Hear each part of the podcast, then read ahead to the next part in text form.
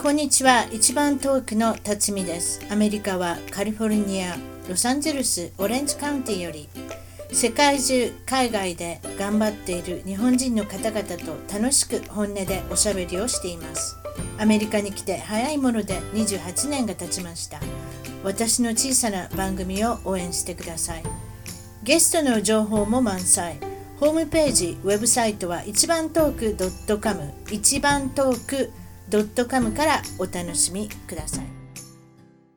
45歳で CA 客室乗務員になりましたで、すっかりおなじみのニュージーランド、オークランドの小嵐和歌子さん。そんな成功をつかんだ彼女にもとても苦労された時がありました。ポケットにたった3000円。二人の娘をどうやって食べさせていこうかと人生半ば諦めていたあの頃。現役 CA、小嵐和歌子さんがお届けするマインドコーチングの人気の秘密はそこなんです。これからの将来に悩んでいる方、最近子育てで疲れている、再就職をしたいがどうしようと悩んでいるあなた、和歌子さんと二人三脚でエネルギーワークをしていきましょう。日本はもちろん世界各地よりスカイプ、LINE でお話ができます。30分無料セッションの申し込みはコアラシ .com コアラシ .com まで。それでは今日の一番トーク、海外で頑張る日本人トークは、えー磯崎、えー、宿代さん、えー彼女は今、日本の大阪、日本のってややこしいこと言いますね、私ね。大阪の重曹から今日は、えー宿代さんに来ていただきました。こんにちは。こんにちは。宿代です。宿代、宿代っていうのもなかなか珍しいお名前じゃないですか。磯崎宿代さん、はい宿代さん。宿というのは、はい。祝日の祝。祝うと書いて、代表の代ですか？あ、そうです。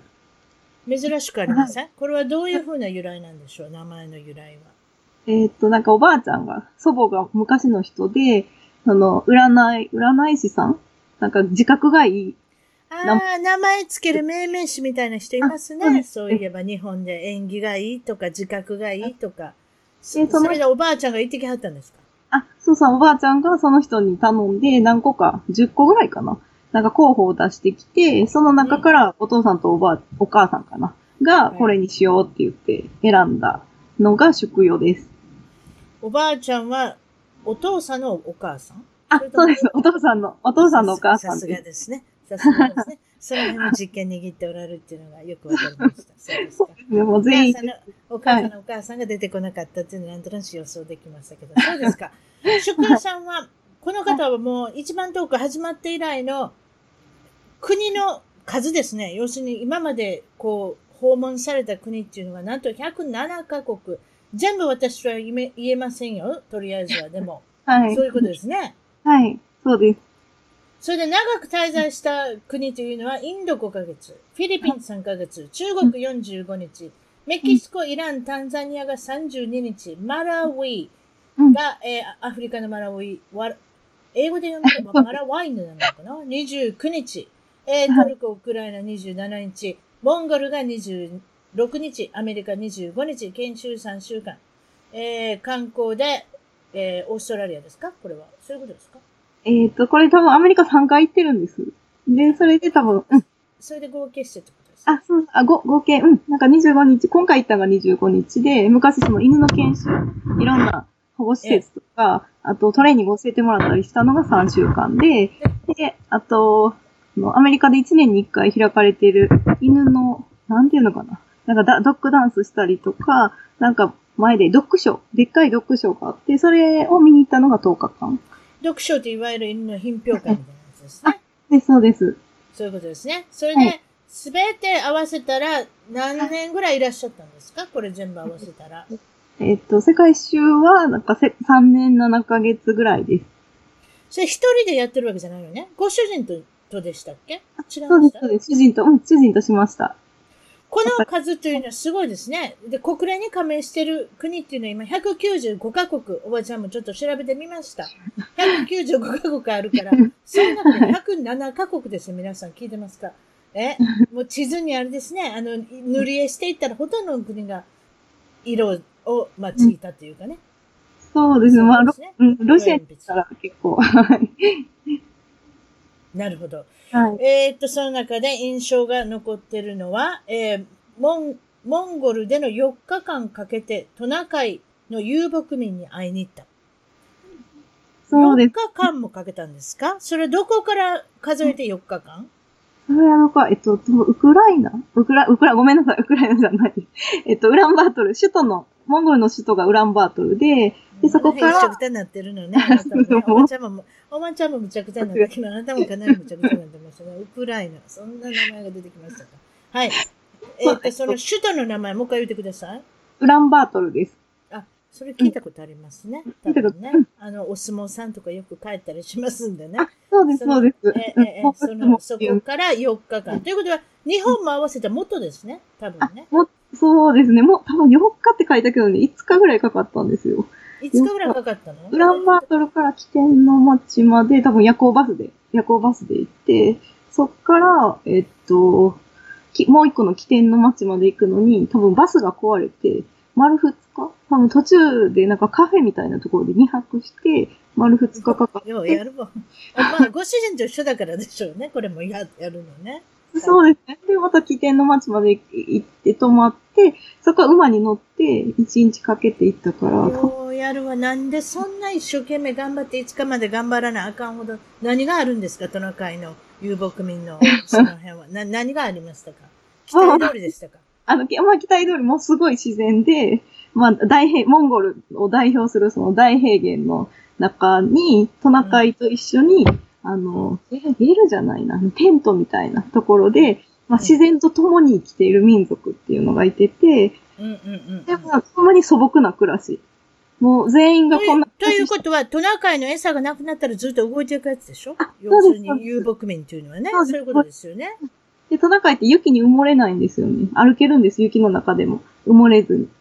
だから多分トナ、あの、なんか、お奥に奥に多分、あの、追いやられた民族で、でも、だからトナカイと一緒にいることを選んで、トナカイは雪がすごい中でも歩けるので、うんそれで、うん。移動する。まあそれは、それはサンタさんに、あれですね。サンタクロースさんにインタビューしたらよくわかることでしょうね。トナカイさんはどういうことなのか。そうです、そうですね。もううんなるほど。それが一番苦労して行かれたってことなんですが、これも何もかも予算というのがあって、すべてこれは15年間働いてきた貯金をすべてうん。ここに費やしたんですか？そうです。でも、あの、本当に貧乏旅行だったんで、なえ貧思さ思ってるより全然使って、使ってないです。なんか、さあ、貧乏旅行の内訳を言っていただきましょう。おいくらぐらいかかったんでしょうなんえで、ー、ひとあ一人450万です。たったそんなができるえそう、全部、この日本からの飛行機とか、ぜ全部合わせてです。お前、お土産とか買ったのも全部合わせて、うん。全部、うん、だからヒッチハイクもしたし、多分野宿もしたし、うん。まあ本当に、なんていうのかな。もうあ、めっちゃ歩いたし、せやな。などんな靴履くんですか？まず。そんな、しょうもなくてすみません。いや、大丈夫。なんかなナイキの靴でないとダメとか、なんかあるんですか？でもほんまに靴はいいのじゃないと、あの、金、金ってよそうでしょ？金のサンダルが一番良くて、あ、キーズ、はいはいはいはい、よう履いてはります、こっちでも。あのあ、前が被ってるやつね。あ、そう、前が被ってるけど、サンダルであんま無無で、せない。サンダルで、だからあれだ、蒸れないようにできてるやつね。あれ皆さん、あれでハイキングしてはりますもんね。よく。あれで行くんですか？あれ丈夫、あれ丈夫なんですよ。なんか。でも寒くなったら靴下履けばいいってこと？あ、そうです。靴下履いてます。太い靴下。だって一応だって、サンダルだから穴穴になってますやんか。そうですね。うん。穴穴という言い方もおかしい。夏は靴下履いてます。なんか臭くなるんで。あそう。あ、やっぱり。いや、ほんまにそうですか。です。ねえ一番最高で家から離れたのは、日本から離れては1年半だったの？それぐらいですか？えっ、と、2年、2年です。?2 年ぐらい離れてたの？すごいな。そうですね。日本に一時帰国だ。2年もする。まあまあ、ご主人と一緒だからできる技です、だと思いますけれども、はい。ご主人はとても検索まである。もそうう、グググってばかり、聞いておりますけれども、もちろんそれは安全面のことも関していろんな情報を知らなきゃいけないので、どっちかというと宿屋さんの方がちょっとあれなのね。大丈夫よ。出たとこ勝負よって感じ？その感じそう、もうき聞いた方が早いな、みたいな。もうある程度調べたらもう地元の人に聞こうよっていう感じなんですけど。、まあ旦那さんはそこで疑いが始まるね。そんあな何言ってるかわからん、向こうは。あ、そうそう。疑いをかける。まあ実際、なんか地元の人よりも、主人が調べた方、情報の方が合ってたりとかっていうことも何回かあったんですよ。だからそれで、多分もうなんか、検証してるわけや。うん調べなった。でも私はもうその調べる時間がめんどくさくて。まあでも、まあ、い、い一時から任せたっていうか、もうほぼ、まあ、いまいコンビネーションですね。お話を聞くと、まあ、持ち、持ちつ戻れつの。いいご夫婦で、その中で一番、ご主人が調べた中で、まあうん、ユニークというか、はい。こんなものを調べてきましたっていうので、これは日本、うんどう言いましょうかね。女性の毎月来るもんですね。いわゆる。知らない。そうですね、その、それで、どうしましょう？生理用品。もう、ごめんなさい。ちょっと言ってみましたけど。生理用品。こはい。れは、えーっと、何でしたっけ？タンポンにしましょうかしらそれともパッドみたいな感じで行こうかしらと思ったら、うんご主人は何を探してきたんですか？なんかシリコンカップっていう、ななサニタリーカップっていうんですかね。あの、はいはい、なんかシリ,、アメリカでディバカップって今すごい話題になっております。はい。でシリコンでできて、まあ言うたら、こう、直接入れて、うはい血を受けてくれるやつまあ、です。小さい、だから薬を飲むようなカップですね。多分ね。あ、そうです、そうです。ね薬を、薬をグイって飲むようなカップもらえますやん。アメリカではもらえるんですよ。はい薬屋さん行ったら。はいあれがその中に入ってると、その中に、あの、溜まると。そういうふうにも思っていただいたらいいんですけれども、これ使って、うん。使った人の批評はすごくいいんですよ、アメリカでも。そう、あれも本当に便利で、あの、漏れないし、漏れない。漏れないです。ほ、ほぼ漏れないです。その、なんか、なんていうのかな。こんなに、シリ、シリコンのカップだからピタッといくのかね。どういうことなんでしょそうです。まあ、本当にすごい長い時間やったら漏れるんですけど、やっぱ夜行バスとか一日、なんかなんていうのかな。一日中、う。まあ移動ぜ絶対しないといけなかったりとか、トイレあんま行けなかったりとかする時もあるけど、、うんうんうんうんまああれと、まあ布ナプキン下に引いとけば、まあ大丈夫です。布ナプキン、さすが出ましたね。そういうものがあるんですか？はい。そうですか。あ、そう。はいだから、え、何のこと言ってるんやろうと思ってる人は、ちょっといっぺん調べてみてください。こういうふうな新しいものもあるってことで、おばちゃんもなんか、最近新しいものを学びましたけれども。そうですか。その話とまだ違いますけれども、その犬のトレーナーをされてた15年間を、まはい。あちょっとお休みして、世界を見てきて、はい。その、犬、猫、うん。ペット、動物、いろんなもの見ておられると思いますけれども、はい。考え方はちょっと変わりましたか？そうですね。なんかこう、日本にいた時は、まあこういう風に買うのが一番幸せかなっていうのがあったんですけど、まあ世界に出て、まあいろんな買われ方とか、まあいろんな生活の仕方っていうのを見て、まあどれが一番いいのかなっていうのが、まあ言うたら分からなくななりましたね。なんか多様性、なんかすごいいっぱいいろんな矯正の仕方っていうのを見てて、うんまあ、ど、うん、なんかど、どれが正解っていうのはないなっていうのが、わか、わかった。うん、わかって、まあ、地域とか、まあ、その国とかに合わせた、なんか、その、お互いにいい関係づくりっていうのは、はいその、はいはいはい。すべて一緒じゃないなって。だからもうアメリカの真似したり、ヨーロッパの真似したりとかするけど、まあ環境とかも全然違うんで、多分日本では一緒のような感じはできないので、まあ日本は日本で見つけていく必要があるなっていうのは強く思いました。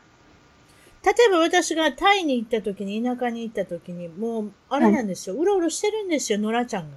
うんうんうん。で、野良ちゃんも楽しそうなんですよ。そういうふうなことは感じませんでしたか、そうですね、もう、まあ、ゆ地域とか、その場所が許すなら、まあそういうのもありかなとは思います。うーんうん。まあ、中学なんか話し飼いで飼ってたし、うんでもおばちゃんは怖いから絶対手出しませんでしたけどね。その辺はやっぱり日本から来た女性なんで。あ、いやいや、タイ安の犬は、タイの犬は怖いですよ。タイの犬はやめといた方がいいです。絶対怖いと思思ったんですよ。こんないやいや狂犬病持ってるなとかって思ったうんんですよ。うんでしょ？多分持ってるでしょまあ、病気もそうだし、まあ、あの、すごい、なんか、集団になってる犬とかはすごい怖いです。もう野生化してて、うん、うん。うん、か噛まれたりとか追いかけられたりする可能性がすごいあるんで、うん、ペットとはまた違います。タイの集団は。うんタイはちょっとあれです。あの、数多かったのびっくりしました。そうですか。ダメですね。集団になった犬には近づかない方がいいです。ええ、ええ。それでですね、えうんーっと、もちろんその、現在のお住まいは、えー大阪の重曹って、はいものすごく都会にいらっしゃるんですけれども、はいなんか。夜、夜の街のイメージがあるんですけれども、なんかそんな感じですかね？そう、そうです。本当に、下町で夜、夜の街で、夜になると、ドレス着たおばちゃんが、あの、男の人を手招きしてたりとか、すごい、すごい商法ですね、ビジネスのやり方が。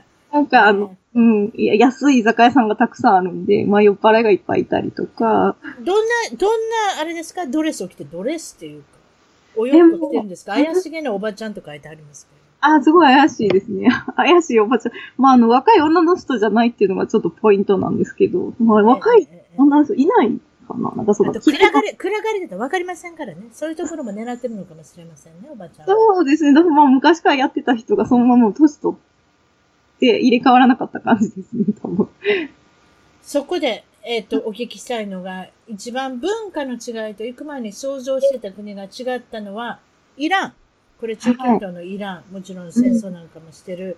まあもね、あの、イランというのはとても今、いつも注目されてる国です。政治的な背景からしても。いかがでしたかイランの感そうです。私も行く前はすごい怖いイメージがあって、まあなんかそ、そこ、そこら中でテテロもしてるし、まあすごい宗教に対してすごい強い信念があって、まあそれを全員がすごい守ってってっていうイメージだったんですけど、まあ実際行くと、まあイランの人はすごい、いやなんていうの、明るい。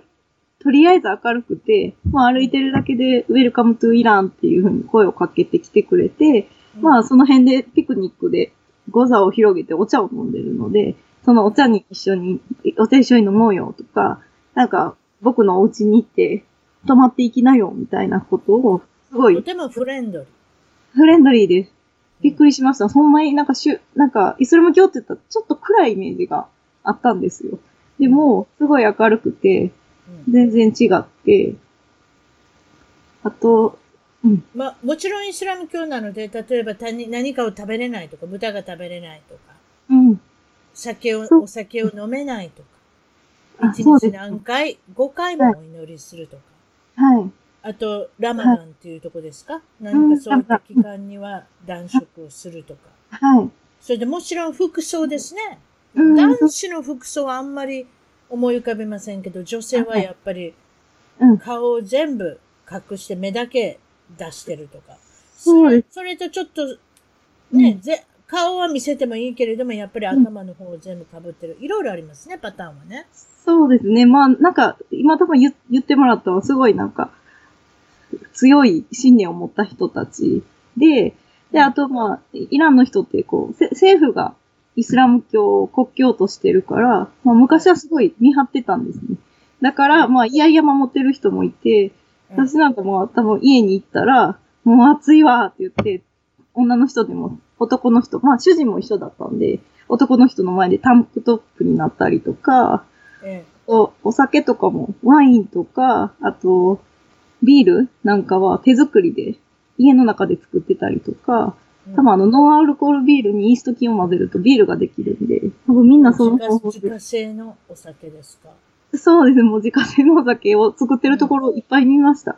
多分あの、外人を受け入れる家って、すごい、なんていうのかな、外国にも憧れがあるし、出稼ぎ行った人も多かった日本に出稼ぎに来て、日本語が喋れる人もすごい多かったので、うん。日本に来てお酒とか、あとまあ豚肉も食べた、食べたら美味しかったって言ってたし、まあ結構ね。まあまあ、そういう、そういうことですよね。イラン革命があって、かなり変わったっていうかね。あれ、1976年ぐらいでしたっけ？確かそういった。そうですね、あのうん、ホホメイニ氏のことがあって、だいぶアメリカにも流れてきましたね。あれの、やっぱりその、うんまあ、政府が取り締まるっていうことがうん分かってたので、うんアメリカにもガバーッと流れてきましたよ。イラン人の人。この辺、イラン人の人いっぱいいますもん。なんかアメリカに行った人はお金持ちって聞きました。お金持ちのじゃないですか？あ、本当ですか？だいぶ距離がありません？あそこからどう考えても。ここに来ようと思ったら。でも相当な、あのー人口ですよ。こちらに。私の、しうん私の歯医者さんもイラン人。うんうんうん。そして、うん。内科の先生もイラン人。もうイラン人も、私好きなんです、割とイラン人。なんかあの、優優秀なね、イラン、お金持ちのイランの人はアメリカに行って、まあ、タレントとかにもなったっていうふうに聞きました。じゃないですか。でもこれだけイランの人がいたら、女優さんもイラン人専門の、あの、テレビ局とかあるんだと思いますよ。私はちょっと知らないですけれども、そういうのがあるんだと思います。イランで放送するためのイランのタレントさんがアメリカに行ってて、まあ、イランで撮ったらね、なんかあの、なんか、絶対か、服装とかの規定があるから、アメリカ今度、今度ちゃんと調べておきますわ。何十万人いると思いますよ。ロサンゼルスとこの辺の間に。なんかそんなんですよ。めちゃめちゃいるんですよ。何十万人。うんちょっとそれおかしいかな。まあいいわよ。また私、あの、フェイクニュースで頑張っていきます。ハーフニュースとも言いますけれどもね。うん、ハーフニュースで頑張ってますけれども、それでおっしゃってたのは、え、はい。デートをするときに、何ですかこれは？ああ、で付き合っ、てる段階でデートをする。え、何？教えて、これは何？これはね、なんか、あの、イランの、その、イスラム教の法律、法律なのかな？決まり事的に、男女は結婚ししてからしか一緒に入れないんですよ。なので、え、付き合キスもしちゃあかんの？あ、そうそう、何も手、手繋いでもダメだし、多分一緒に買い物行ったりとか、もう二人でいること自体が結婚しないとダメで、っていうのがあるので、だから、付き合うっていうか、もう元々まあ昔やったら多分、結婚するって決めて一緒にいるっていう感じなんですけど、まあ今はね、付き合うっていう段階も踏みたい人はいるじゃないですか。で、その人たちは、うん。カモフラージュのために、まあその、私がいお邪魔したオタクのお姉さんは、まあ一人オタクの人と付き合ってたんですけど、その人とデート行くときに、あの、お兄ちゃん、お兄ちゃん夫婦の子供を一人連れて行くんです、わざと。そうすると、僕たち結婚してるから、二人で行っああ、なるほど。うまいことしてるな。そういうこと。そう、カモフラージュにな、な、なって。そういうことか。はいはいはいでだだから私たちもそのカモフラージュの人、一人っていうかまあ二人として連れて行かれたこともあって、まあ友達利用されたんですか？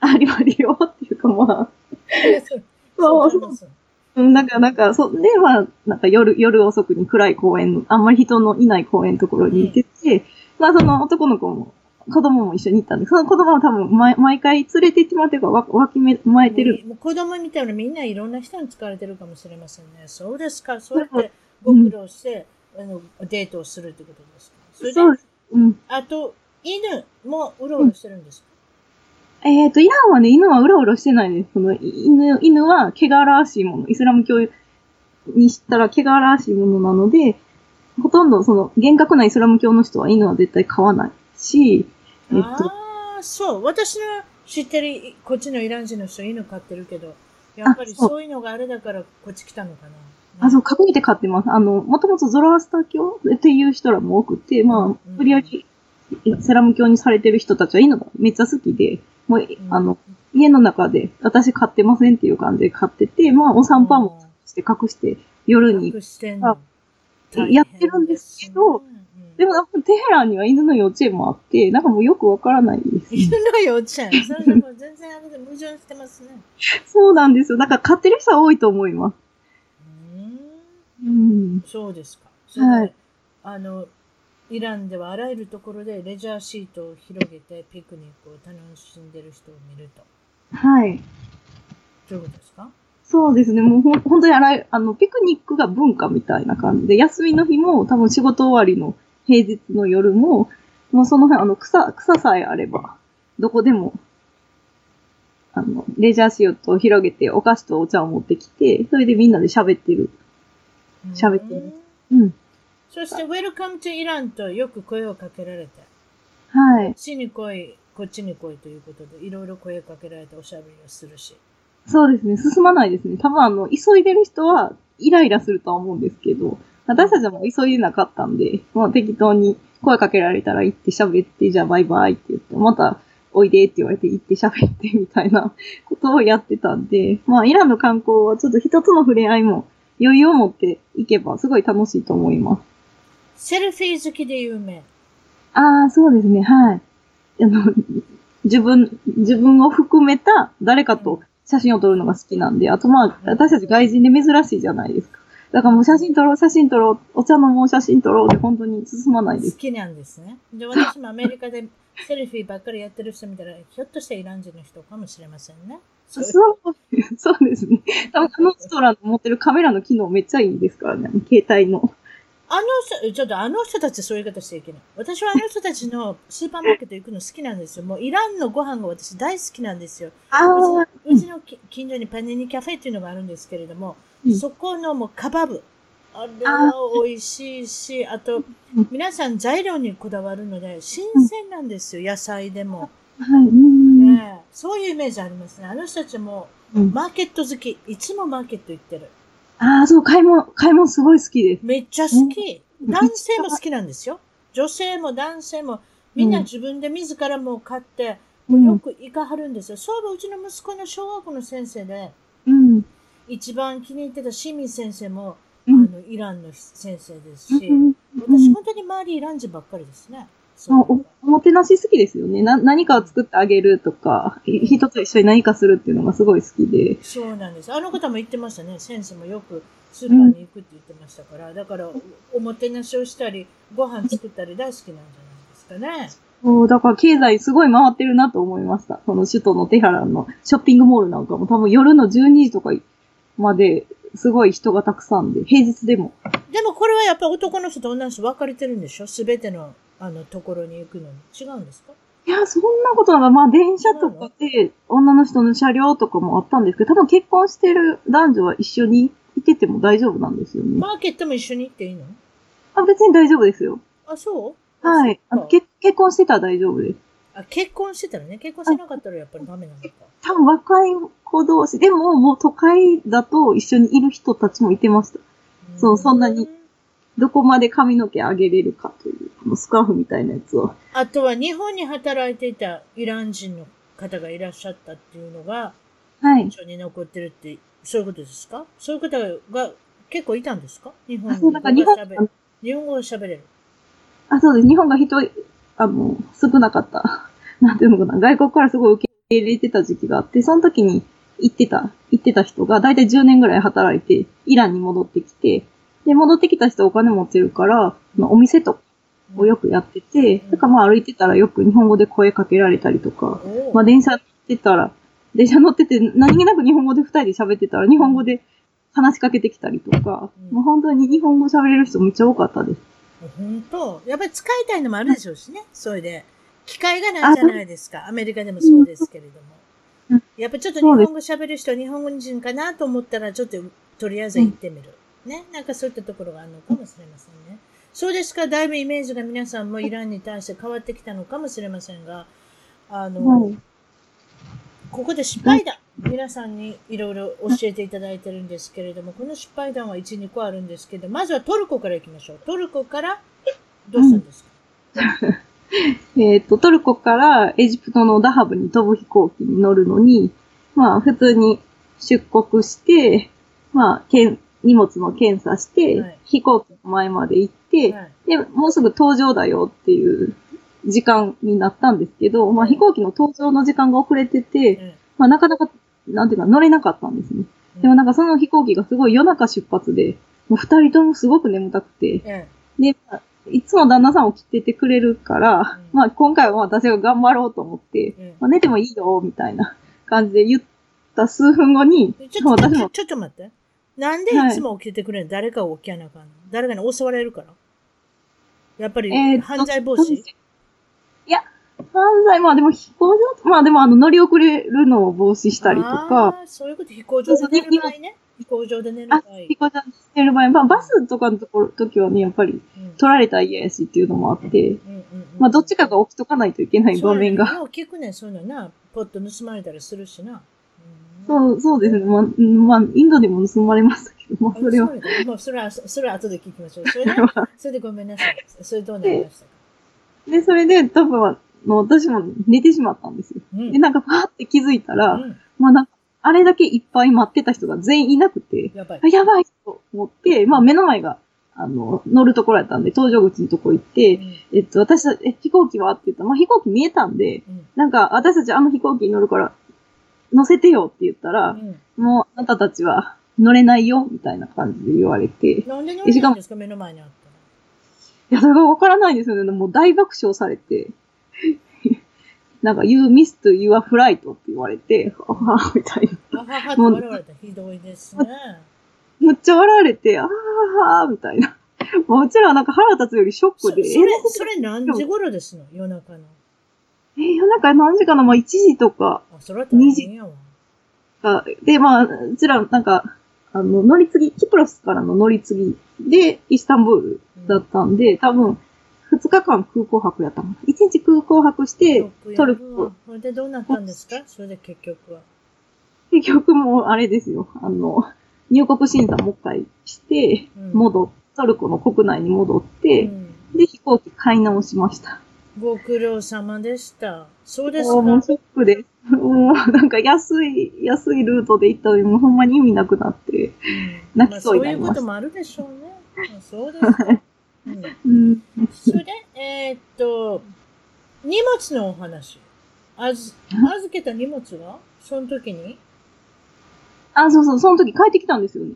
なんか荷物、荷物だけ行かなかったの？そうなんです。だからあれが謎で、私たちそう乗り遅れて、その時乗り遅れたのに、なんか荷物荷物って言ってたら、荷物はここにあるから大丈夫だよって言って荷物だけ入って。本当。そうなんです。だからなんか罠としか思えなくて、もう、なんか荷物さえ行ってくれてたらね、安く、もうちょっと安く行けたのに、もう荷物だけでも行っててよって思いました。ああ、でも誰か乗りたかったのかな？そのフライトに。いやー、本当にわからないんですよね。な、本当そういうこと考えれません。私たちやらしいですね。二人誰か、あの、スタンバイで待ってたんじゃないですか？そんなんあるんですかね。もちろんもうなそう、そう、いうの聞いたことある。そうなんですか。多分な私の予想ですよ。なぜあなたがうししと思って、二人をわざわざ、あの、起こさなかったか。目の前にいたいいるんだから起こせばいいじゃないですそうか。寝なんですよてる人ならほん。まに、ほんまに目の前にいてて、だからひょっとスタンバイでいたんじゃないですか二人でその人を入れさせたかったんじゃないですか。なんかあるんじゃないかなわかんない。いやーあるかもしなんかれない。CC。でもちょっと意地が悪いですね。目の前に寝てる人が。ね、ひょっとしたら、お起こしてみて損はしないじゃないですか。そうなんですよ。なんか私それからね、LCC いっぱい乗ったんですけど、みんな結構親切になんか声かけたりしてるんですよちょ、ね。ちょっと LCC って何ですか？それ飛行機の名前？飛行機の会ロ社ーコスト、ロローローコストキャリアです。ああのロ、ー安い人コストキャリア。そういうことか。あ、スピーチとか。まだ私、LCC っていうまた航空会社だと思っちゃった。あ、そういうあことか。失礼総称、総称です。安い。私もそういうの分かるの短くした言葉が何にも分かってないのですいません。そうですか、はい。他にも受けそうなお話、まだたくさんあると思うんですけれど、これはインド人。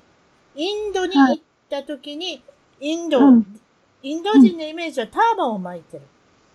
うんうん。でもそんなにその人たちはいなかった。シーク教っていう人ですね。シーク教っていうのかな。はい。宿教、宿教です。はい。そう、なんか、うん、インド人の、え、そんなことないですか？インド人のイメージやっぱりカレー、カレーもなんかあの、ターバン巻いたおじさんがサーブしてくれそうで、サーブっていうか、カレーといえば、ターバンのイメージのおじさんの感じがあるんですけど、そうではなかったと。そうです。インド全土でほとんどターバン巻いてる人見見なくて、うん。で、えっと、シク教、イインドの、えっと、どこやったかな？忘れてしまった。あの、いろんなとこ行き過ぎて北の方でしょ、多分。アムアムリトサルです。アムリトサルにはシク教の人が住んでてうん、で、シク教の聖地になってるんですけど、そのシク教の宗教的な過去と、過去の一つでターバン巻くっていうのがあって、で、えっと、すごい強、強い人たちです。シク教の人たち。うんなんかアフリカのマサイ族みたいな感じで、筋肉がムキムキで、うん体が大きくて、うんそうそうそう。見た目も違でうんですか？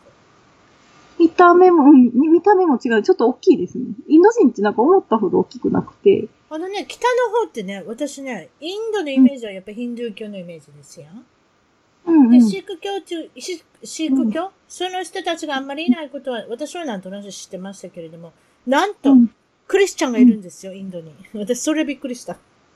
あ、そう、インドの北の方にいますよね。いるんですよ。それで、うん私の友達がインドの人と結婚したんですよ。イギリス人の友達なんですけど。はいで、その彼がクリスチャンって言ったから、え？インドの人、インドの中にクリスチャンいるんですか？って、北の方にはいるって言う。ああ、そうそう、北の方に。私、これはびっくりしたな。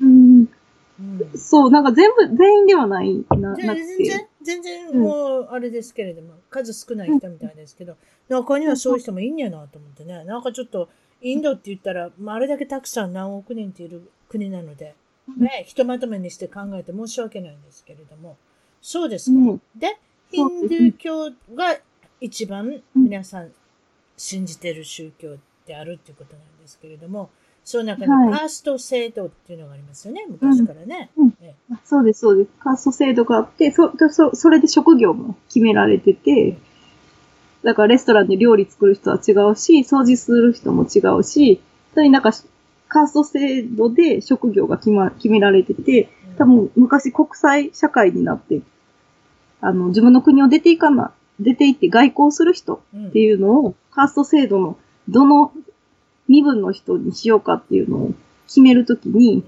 なんか、ヒンドゥー教の人たちを、で、こう振り分けるのがめんどくさかったみたいでう、ん。で、そのヒンドゥー教のカースト制度がないシク、シック教の人たちがうん外国に行くっていう係に、係っていうんですかね。えーまあ、そういうことになったんですね。外に出ていかはったわけですね。なるほど。そうそう。なので、ターバン巻いたシク教の人たちが外国に出て行ったので、まあ外人からするとインド人でターバン巻いてるよね、みたいな。イメージそういうことだったんですね。例えば、インドにも犬、猫、うろうろしてると思うんですけど、どんどんな感じでしたか？どんな感じ？まあ、まあ自由です。自由っていうのかな。タイみたいなことありませんの？なんか、あの、グループになって、ちょっと怖いイメージとかって。そういうこと、そういう感じじゃない？グループになって怖かった街もあったんですけど、うん大体ね、誰かが餌、ご飯あげ、あげるんですよ、ね。カレーですか？その時は。やっぱりカレーしか食べないとか、犬が出てくるんですかカレね。うわー、あななんんか犬になんか大変そうですね。カレーなんか食べまあ、たり多分寿命は、自分はあの、自分はすごい短いですけど、寿命が短い。何それ？犬の寿命が短いってこと？カレー食べてるから。いやまあ塩分も高いしあとまあ、すごい脂肪分。も、割れちゃったまあね、予防接種とか持ってもらってないし、まあその病気で死ぬ子もたくさんいる、いる、いるしね。まあ、えっと、まあなんていうのかな。だい、だいたいこの辺りで住んでるっていう犬はいるんですよ。だいたいこの辺りの人からご飯をもらう、もらってるっていう、半野良犬みたいな感じで、インドは暮らしてて、まあだから、えっと、群れを作って集団で暮らすっていうよりも、なんか、この地域の人たちにえついているのは、だいたい僕だよ、みたいな。えなるほど。うん。あだから、そんなに、あのええ、集団になって競争とか、そういうのはないです。人からなんか可愛がってもらって、人、人に依存して生きてるので。私ものすごい犬が好きなので、私こはいれちょっと聞きたかったんですけど、犬食べるところって国あるんですか？あ、ありますね。ベトナムとか中国とか。あ、やっぱりあの辺ですか？ベトナム、中国？あ、そうです。ベトナム、中国です。例えばですねな、犬を食べるために犬の養殖場があるとか、そういうことかしら？それとも、手当たり次第にどの犬でも食べるっていう、そういうことじゃないでしょ？なんか両方みたいですけどね。両方見たら、なんかやっぱり見たらおい美味しそうに思うのかしら？どんな犬でも。あ、でもまあ、そう、なんていうのかな。まあ、明らかに飼われてるような犬っていうのは、あれだけど、まあ、中国とかって、まあ、その影響かどうかわからないですけど、野良犬っていなかったんですよね。ね、やっぱそうなんか違います？多分。なんか、フリーで飼われ、あ、飼われてるなっていう犬はいたんです。飼われてるけど、うろうろしてるなっていう犬はいたんですけど、首輪つけて。でも、あの、ほんまに野良犬っていう犬はいなくて、だからもしかしたら、ね、そういう犬がいたら、と、取って食べちゃうのかもしれなうーん。あ、そうい。です。実際はなんか、多分実際はね、見たことないの？例えばその犬を、うん。こう、レストランのメニューにあったとか、食べてる人がいたとか、そんなんない？そんなんなんかベトナム、ベトナムでね、あったんですよね。あ気気づかなかった。ベトナムでなんか焼肉街みたいな、焼肉屋台ストリートみたいなところはいはいはいはいはいなんかベトナムの物価からすると高いなと思ったんですよ。他の肉はい牛肉の焼肉屋とかもなんかこの辺の肉って高いよねって思ってて、うんうんで、後からなんかその聞いたら、うんあれは犬肉の焼肉専門店が並んでるんだよって言われて。ああ、そういうこと。やっぱり、珍味ということで高いんですね、多分。か、うんなんか高、高、高かったみたいです。私もままあまあ、間違えて食べなくてよかったですね、とりあえあ、ず。よかったです。多分ショックやったと思います。でしょ？だってよく、あの、外人とかに焼き鳥屋とかついてて、わけのわからんもん食べさせたりしてますやん。うんほん。で、後で言って、あれ買えるやったよとかさ。あれも、あの、なん。かインドネシアのバリ島かなん。かも、なん。か焼き鳥屋でって言って、なん。か渡された、ん。渡される人が犬肉屋の場合があるから注意してねって言われた。うわー、ほん。と。私犬好きだからね、そういうこと考えたくないけど、でもやっぱりその人たちは食文化が違うってだけですのでね、別にいい悪い関係。でもね、私のこのイメージ言っていいです。アメリカに住ん。でて、中国人の人とあんまり犬飼わないんですよ。ああ、そうなんですね。あと、犬、うん犬のことを見たらびっくりするし、ちょっと怖,、怖がるっていうか。だから、あんまりその飼うとかっていうこう観念がないんじゃないですか？ペットとして。どっちかって言って食べるということはあっても。どうなんだろう、まあ、お金持ちの間では、うんまあ、犬を飼うっていうことがステあ、ータそうスみたいな。そうそうそうそう。お金持ちの人、寿司を食べ、刺身を食べ、ね、うんそういうことでしょ？高級車に乗り、ね、文明人みたワいな。ンちゃんも可愛い丸チーズを買いみたいな、そういうのがあるけれども、その一般庶民までは行き届いてないんですね、多分ね。そうですね。まあでも、八百屋とか、ふそんなところにか、かわ、なんか、可愛がられて飼われてるワンちゃんとか結構いましたけどね。なんか、本当に。で、やっぱり少し変わってきたのかもしれませんね、昔のイメージ、そうですね。。変わ変わってきてると思います。うんだから、だからちょっと分けて考えてるかも。食料と、まあ、ペットとうん別だよ、みたいな。同じ犬だけど、うんまあ、うん。なんか、分けて考えることができるのかなとは思います。確かにね。あとおっしゃってたのは、アフリカでシェアタクシー、は相乗り、相乗りのタクシーに乗った時のお話をしてください。すごいですね、これね。私は知ってますけど、どうぞ。なんで私は知ってますって言い方おかしいです。どうなったんですか？5人乗りのタクシー。日本の、日本でいう標準のタクシー。そうですねに。運転手さん一人に、あとは4人乗っていいっていうことですね。そう。そうですね。まあ、まあ、ままずはその前列。前列普通2人じゃないですか。運転手さんと助手席のね1人。ええでも、そこに運転手さん合わせて4人乗れるんです。すごいですね。もう法律があってないようなもの。もうシートベルトもない？あるけどやらない。いや、もうそんなん、なんていうのか、最初からはめようっていう。気はああってないようなもん。もうそうですね。そんなこととりあえ。ずはもう、もう詰め込んで動いていこうっていうか、それじゃ何箇所も止まるわけ？そういうことかな？えっ、と、そうですね。な、え、でもまあ、大体行き先が決まってて、その、そ、そのあたりで降りていくっていう感じです。宿江ちゃん、はい宿江ちゃんはあれですか？踏み、こう踏み潰されませんでした？息ができなかったってことないんですか？大きな人が乗ってきて。そうですね。なんかもうアフリカ人すごい太ってるんで、まあ、詰め、詰められるんですけど、まあ、もちろん重いけど、うん、なんかすごい気持ちいいんですよ。なんかこう、柔らかい。肉肉太ってる人も、そう、肉肉しくて、えー、なんか柔らかくて気持ちいいってなって、えーえー。太ってますっておっしゃったけど、やっぱり食生活見ててなんでそんな太ってると思います？えー、もうすごい肉も、肉と、あと、えっ、ー、と、肉、肉系と半端じゃないでしょ、あそこの国。確かそう聞いてますけど。あ、すごい大きい肉食べます。ね。一回に食べるのね、皆さんね。そうです。あと、島、島とか、うがりっていう、トウモロコシの粉でできた、はい。あの、団子みたいなものが主食なんですけど、はい。それがすごい、その量もすごい多いです。トウモロコシ。そう、トウモロコシの粉でできた太。りそうですね。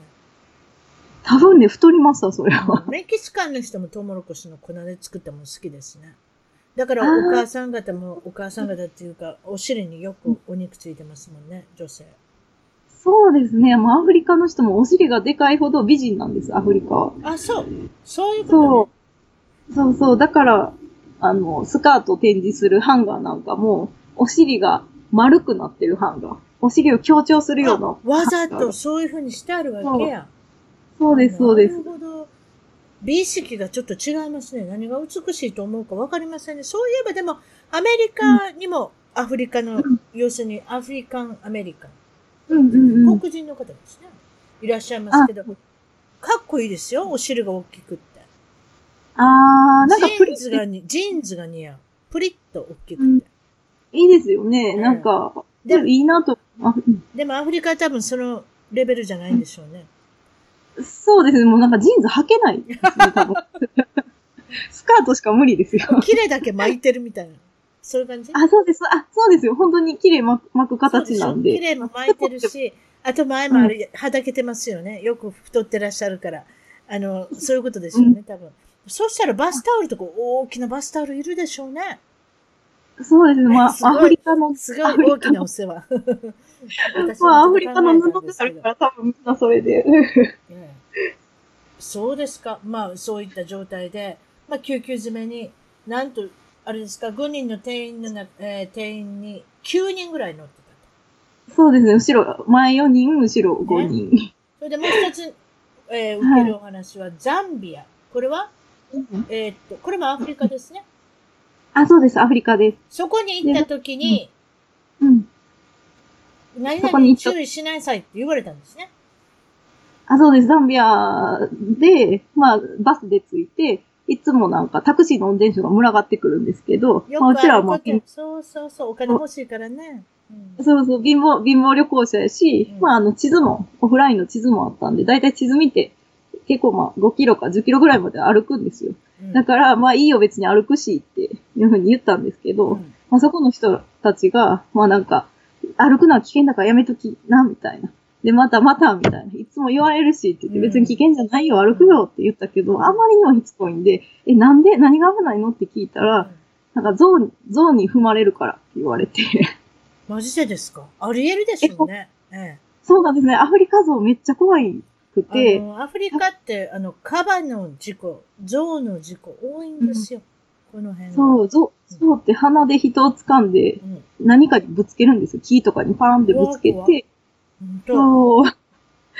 なんか、ほん、本当になんか、その2日か3日前も村人がこ2人ぐらい殺されたみたいで、おう二人？そう、だから、そうそう、2人襲われたみたいで、じゃあまあ真剣に注意してたってことですね。そうです、そうです。だからうちらもそれ聞いて、あ、乗りますって言って、うん。乗って行って、ほんほん本当に途中に象がいてて、まあ象待ちみたいな。ちょっと距離取ったところから象が離れるのを待って、で行ったんですけど、まあよかった怖かったとりあえずは。もうほんまにやばかったと思います。あれ、多分歩いて行ったらダメなうん、本当にダメなとこやと思います。ええ。もう、ジョ、ジョーに勝てる人いま、いませんから、とりあえずは。えそうですね。え。そうですか。そして、エクアドル。これは南アメリカの方に飛ぶんですけれども、エクアドルの中でガラパゴス諸島っていう、あの、なんか恐竜みたいな、あの、トカゲみたいなのがいるところですね。はい、そうです、そうです。自然がすごい残ってるところです。あれはなんちゅう名前のトカゲですか、うん、トカゲっていうのかしら？トカゲ、ガラパガス島のトカゲの名前ってないかななんかそうなんですよね。イグアナのなんかでっかいのみたいですね。あ、そうそう、でっかいのも、うん、い,、いてるし、ね、なんか、亀のでっかいの、そ。そこでどうしたんですか、そこになんか無料で泳げるビーチ、まあ普通のビーチがあって。素晴らしい。で、で、もともとガラパゴス島ってアシカがすごい住んでるところでお、はいはい。でかわいいじゃないですか。そう、すごい可愛いんです。でも、り陸、陸でアシカを見ると、多分アシカめっちゃ威嚇してくるんですけど、え私が海で普通に泳いでたらえ、、えあの、ちっちゃい子供のアシカが、もう一緒に遊ぼうよ、みたいな感じで、近寄ってきてえ、あら、フレンドリそうそうなんで、ほんまに、あ、これ遊ぼうって言ってるっていうのがわかるような感じで、ー。で、だからなんか石ポンって投げたりとか、うんそうそう、一緒に潜ろうよって言って潜ったりとか、なんかほんまにしばらく20分ぐらいかな、遊んでたんですけど、もう、なんか、私がもうしんどいから遊びやめようっていうぐらいまでアシカがずっと一緒に遊んでくれて、本当に楽しかったです。それじゃ、み三重県の鳥羽の水族館でアシカに調教して芸をさせるっていうのは悪くないわけですね。あんまりそんなに悪い気はしなくなってきましたね。もう自然と好きなんじゃないですか？ボールを持ったり。うん。そういうことでしょ？社交性があるんやと思うよ。社交性があって。ね、遊ぶということが好きだから。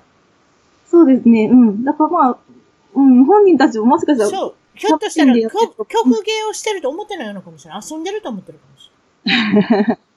ねえ、まあやりたくない時はあるでしょうけどね、多まあ、分。多分そうですね。まあ毎日毎日休みなしですよ。鳥羽水族館の場合は。すいません。楽しくはやってると思アシカのショーやってますやん。ね30ね分おきぐらいに。う。うん。うん。まあ、アシカはでも根っからひょっとしたらそういうのを楽しんでるのかもしれないということで。そうですね。まあ、暇つぶしで遊 遊んでくれた感じですね。そうですか。ななんと可愛いところがあるんですね。ガラガラパス、はいガラパゴス諸島、またそういうとこ行こうという気もすごいですね。そうですかいや、。まあでも、これもディスカバリーチャンネルの世界ですね。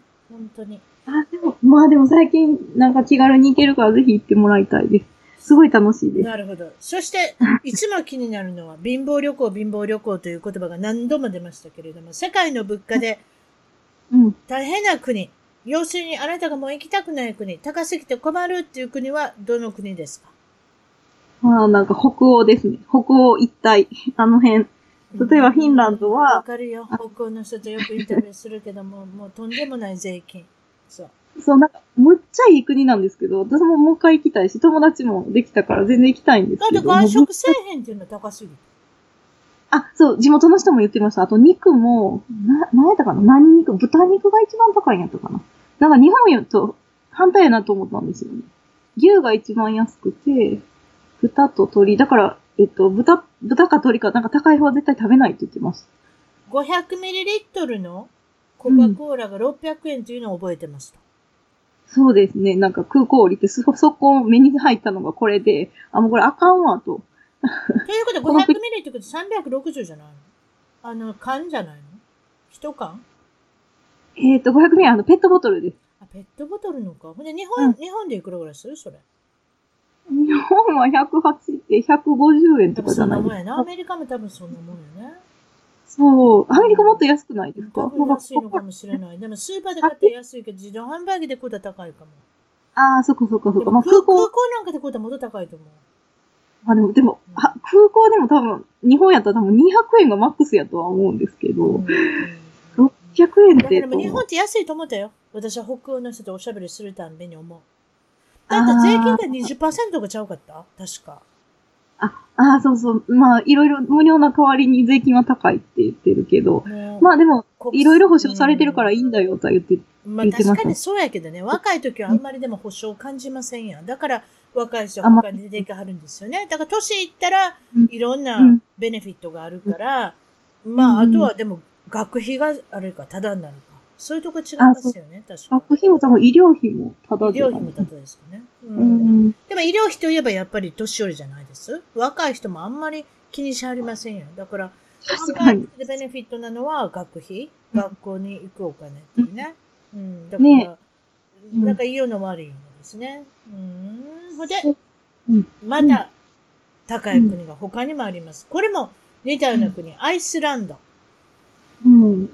まあ、アイスランド。もうむっちゃちっちゃいケーキとコーヒーのセットで2500円。これもすごいですね。そう、なんかその高級なケーキとか高級な、なんかホテルの下のカフェとかじゃなくて、ほんまになんかドライブスルーみたいなところで、うんこの値段で。もうパクって食べて終わり。そういうこと、そういうこと。ほんま、ほんまに一口おばちゃんなんか、おばちゃんなんか私なんかパクって終わ終わってしまうなんでも。もうヨーロッパ行った時そう思ってんもうなんでも。あオランお上品ですオランダ行った時でもなんかドリンクなんか頼まなあかんねん。だって、水とかも買わなあかんよ。ああ、まあ、私オレンジジュース頼んだのかな。もう5くって終わりも、5くで終わりやで5ぐらいしかなかったわ。食うもなかったわ。まあそれでも、それで500円とかや。もう何まあって感じ。ね。私、アメリカに安いと思ってるんですよ。アメリカのケーキとかめっちゃでかいですもんね。でかい、あれはでかすぎ。ね 量も、量も大きいけど安い。ねいや、もう、もっと私、半分でいいからもっと美味しくしてほしい。あんなんでもいいけど。そうですか？えー、それでまあもちろんそのアイスランド、フィンランド、まあその辺が高いでしょうね、一番ね。でもね、アイスランドで世界の中で幸せ度の高い国で聞きましたよ、あそこ。皆さんあ幸せなんですって。なんでかわかりませんけど。まあでも、そ、その国で、その物価で生活してたら、そんな高いっていう比感じべようがあではない。りませんやん。他の国でわからないから。そういうことだと思いますよ。でも、旅行した時、めっちゃ幸せやと思いますよ。だから、北欧の人がアメリカ来た時に、なんやこれはって。俺らは騙されてたんやって。いや、そういうことないですけど。それで、トイレの使用料も取る国がありますとおっしゃってましたけれども、トイレの使用料がいくらですか？一回お手洗い行くのに。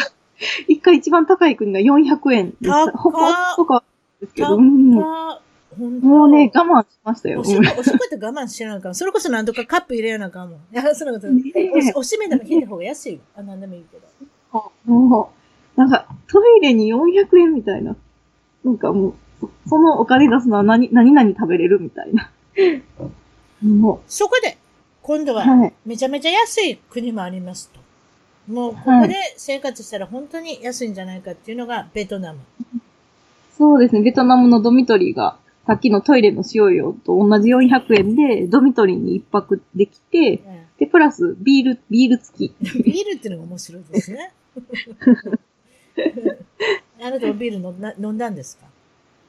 あ、飲みました。一回だけ飲みました。私も、主人もそんな飲まないんですけど、うんまあ、ついてるんやったら飲もうか、みたいなんで。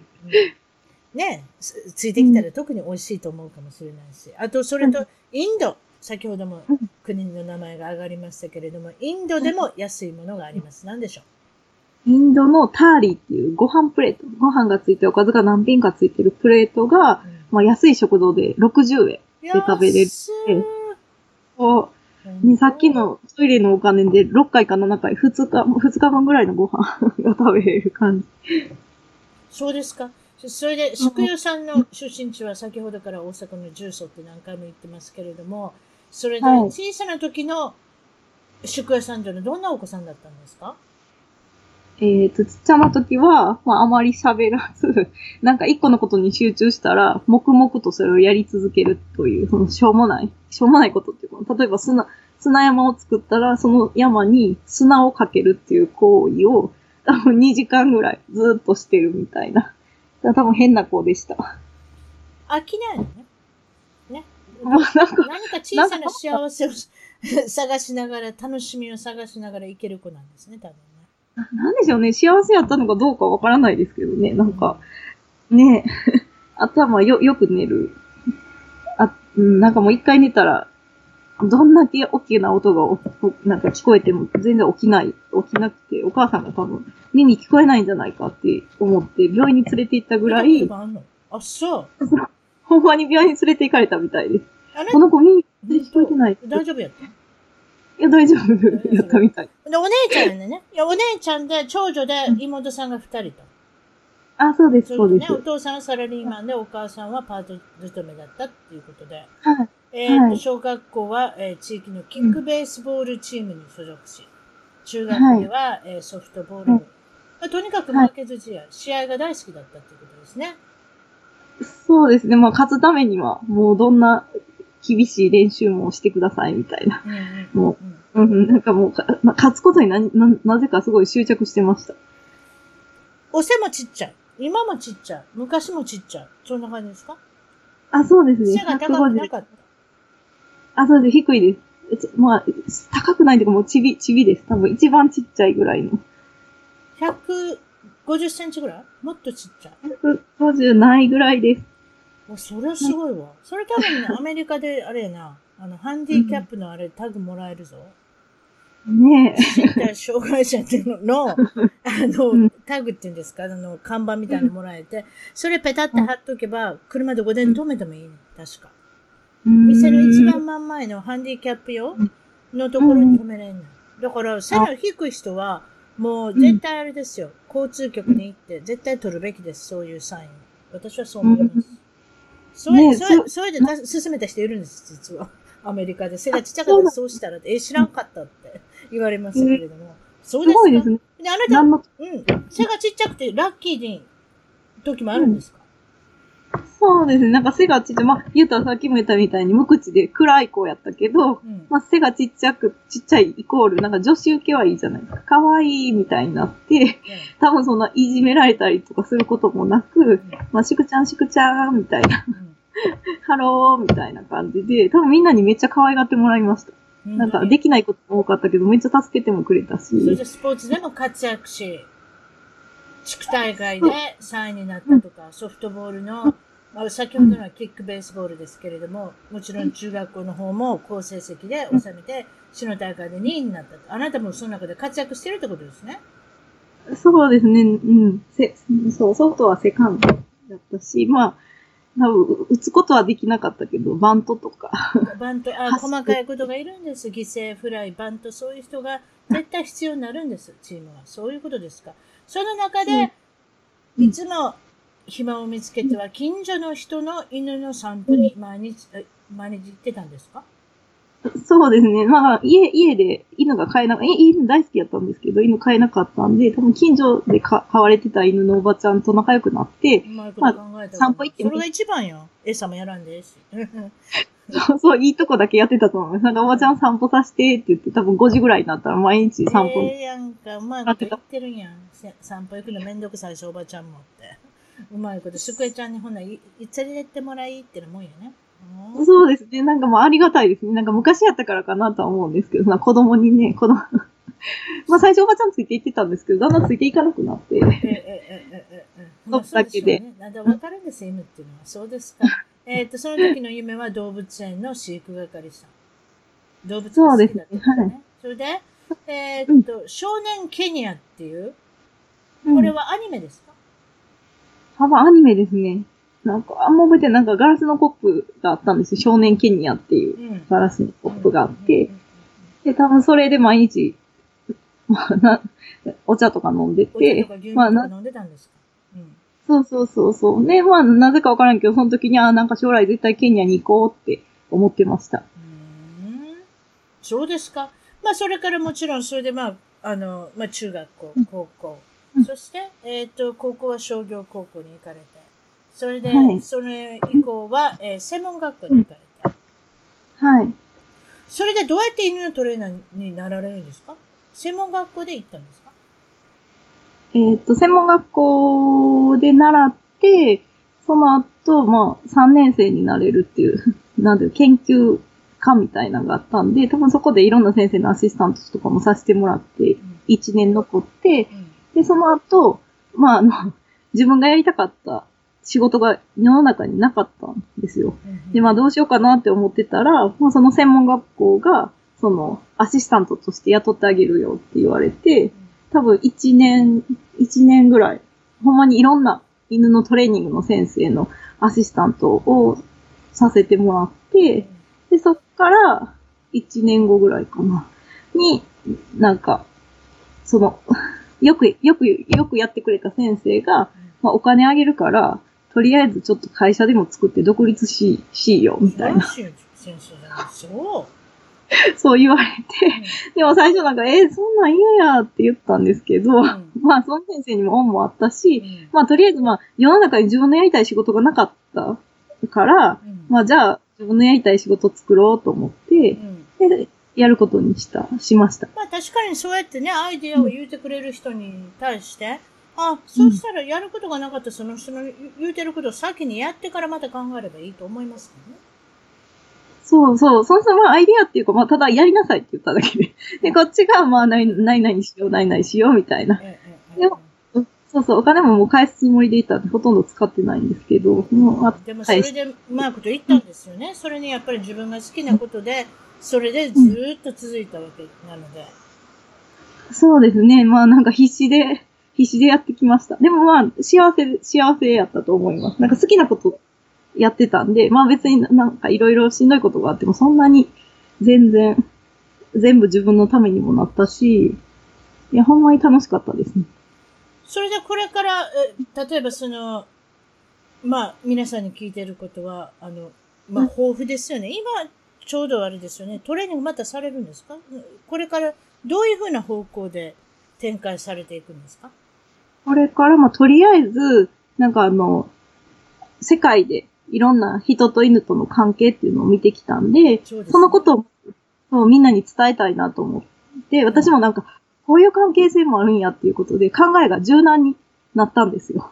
そうですね。だって犬のトレーナーを雇おうと思って、ちょっとハイソサエティな人が来るじゃないですか。どうハイソサエティっていうのかなどういうハイソサエティ 犬のことをすごうんくこだわってるとか、犬のために何でもしてあげたいと思う人が使うお金じゃないですか。犬のトレーナーっていうのは。あ、そうですね。はい。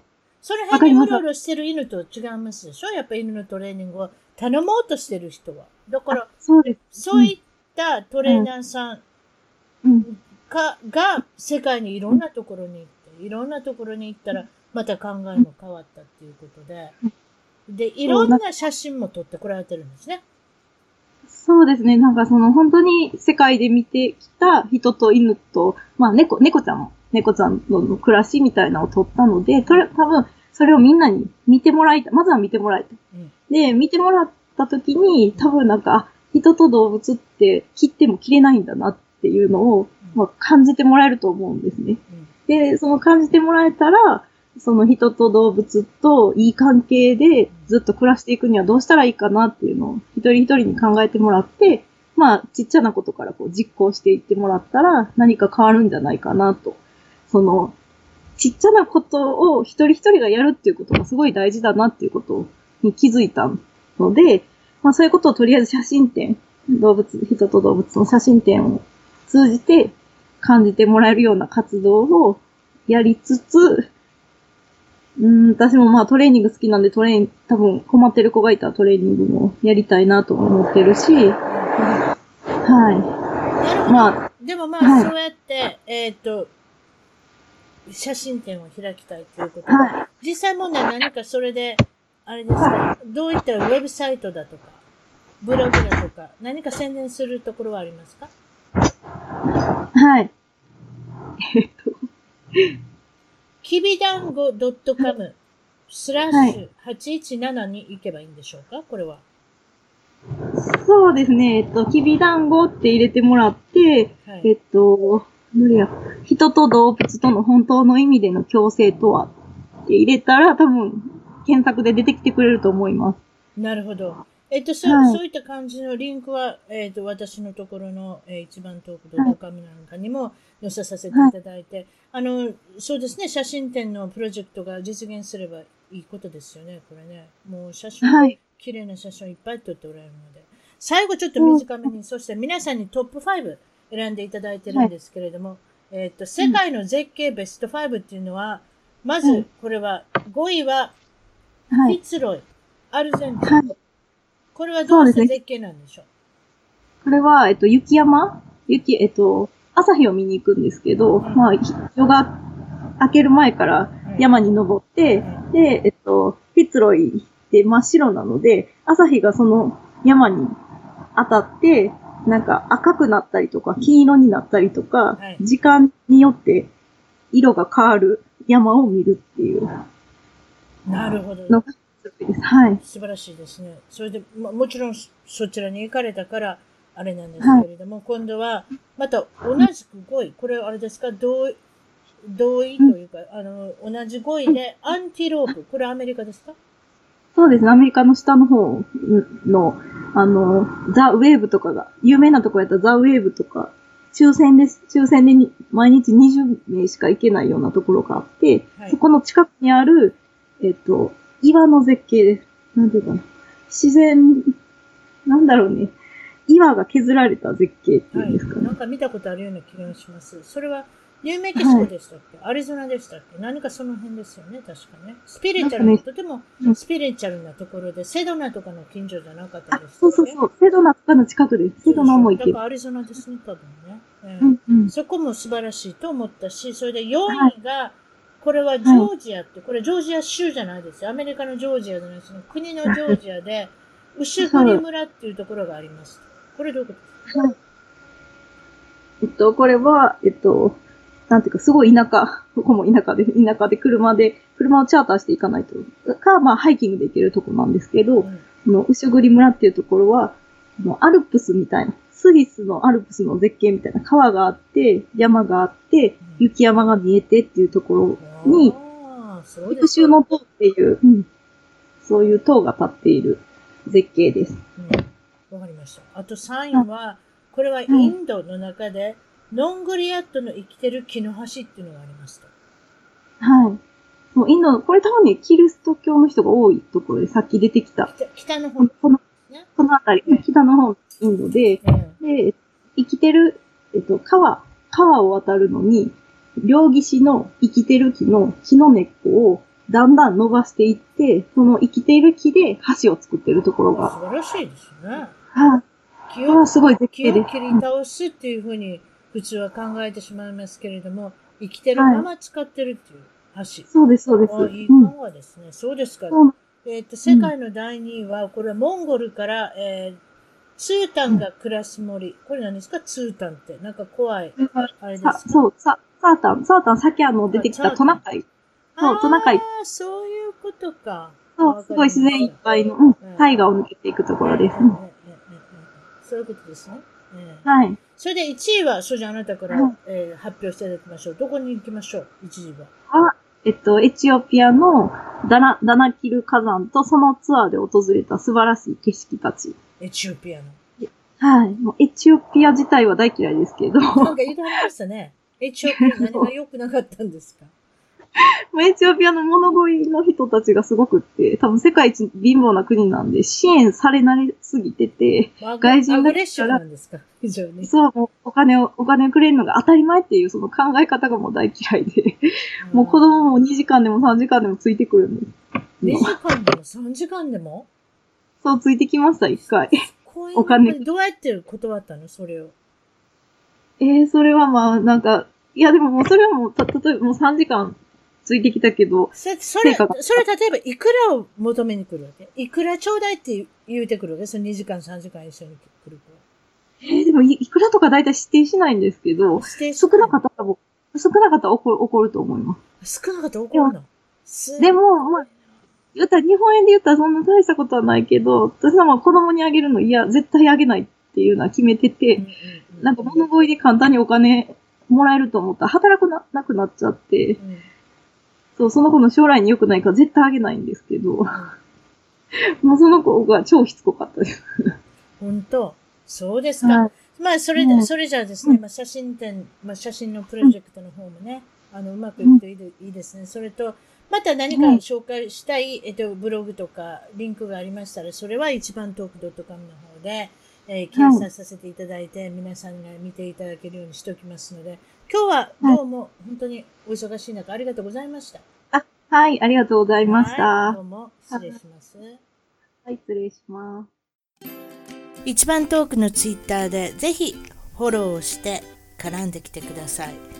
また一番トークの Facebook で気に入ったらぜひいいねをお願いします。番組の聞き方は iTunes もしくは内蔵のポッドキャストアプリより一番トークを検索。Android のスマートフォンからはサウンドクラウド、Google プレイミュージックのアプリより一番トークを検索。チャンネル登録をして新着をいち早くゲット。私の小さな番組をぜひ応援してください。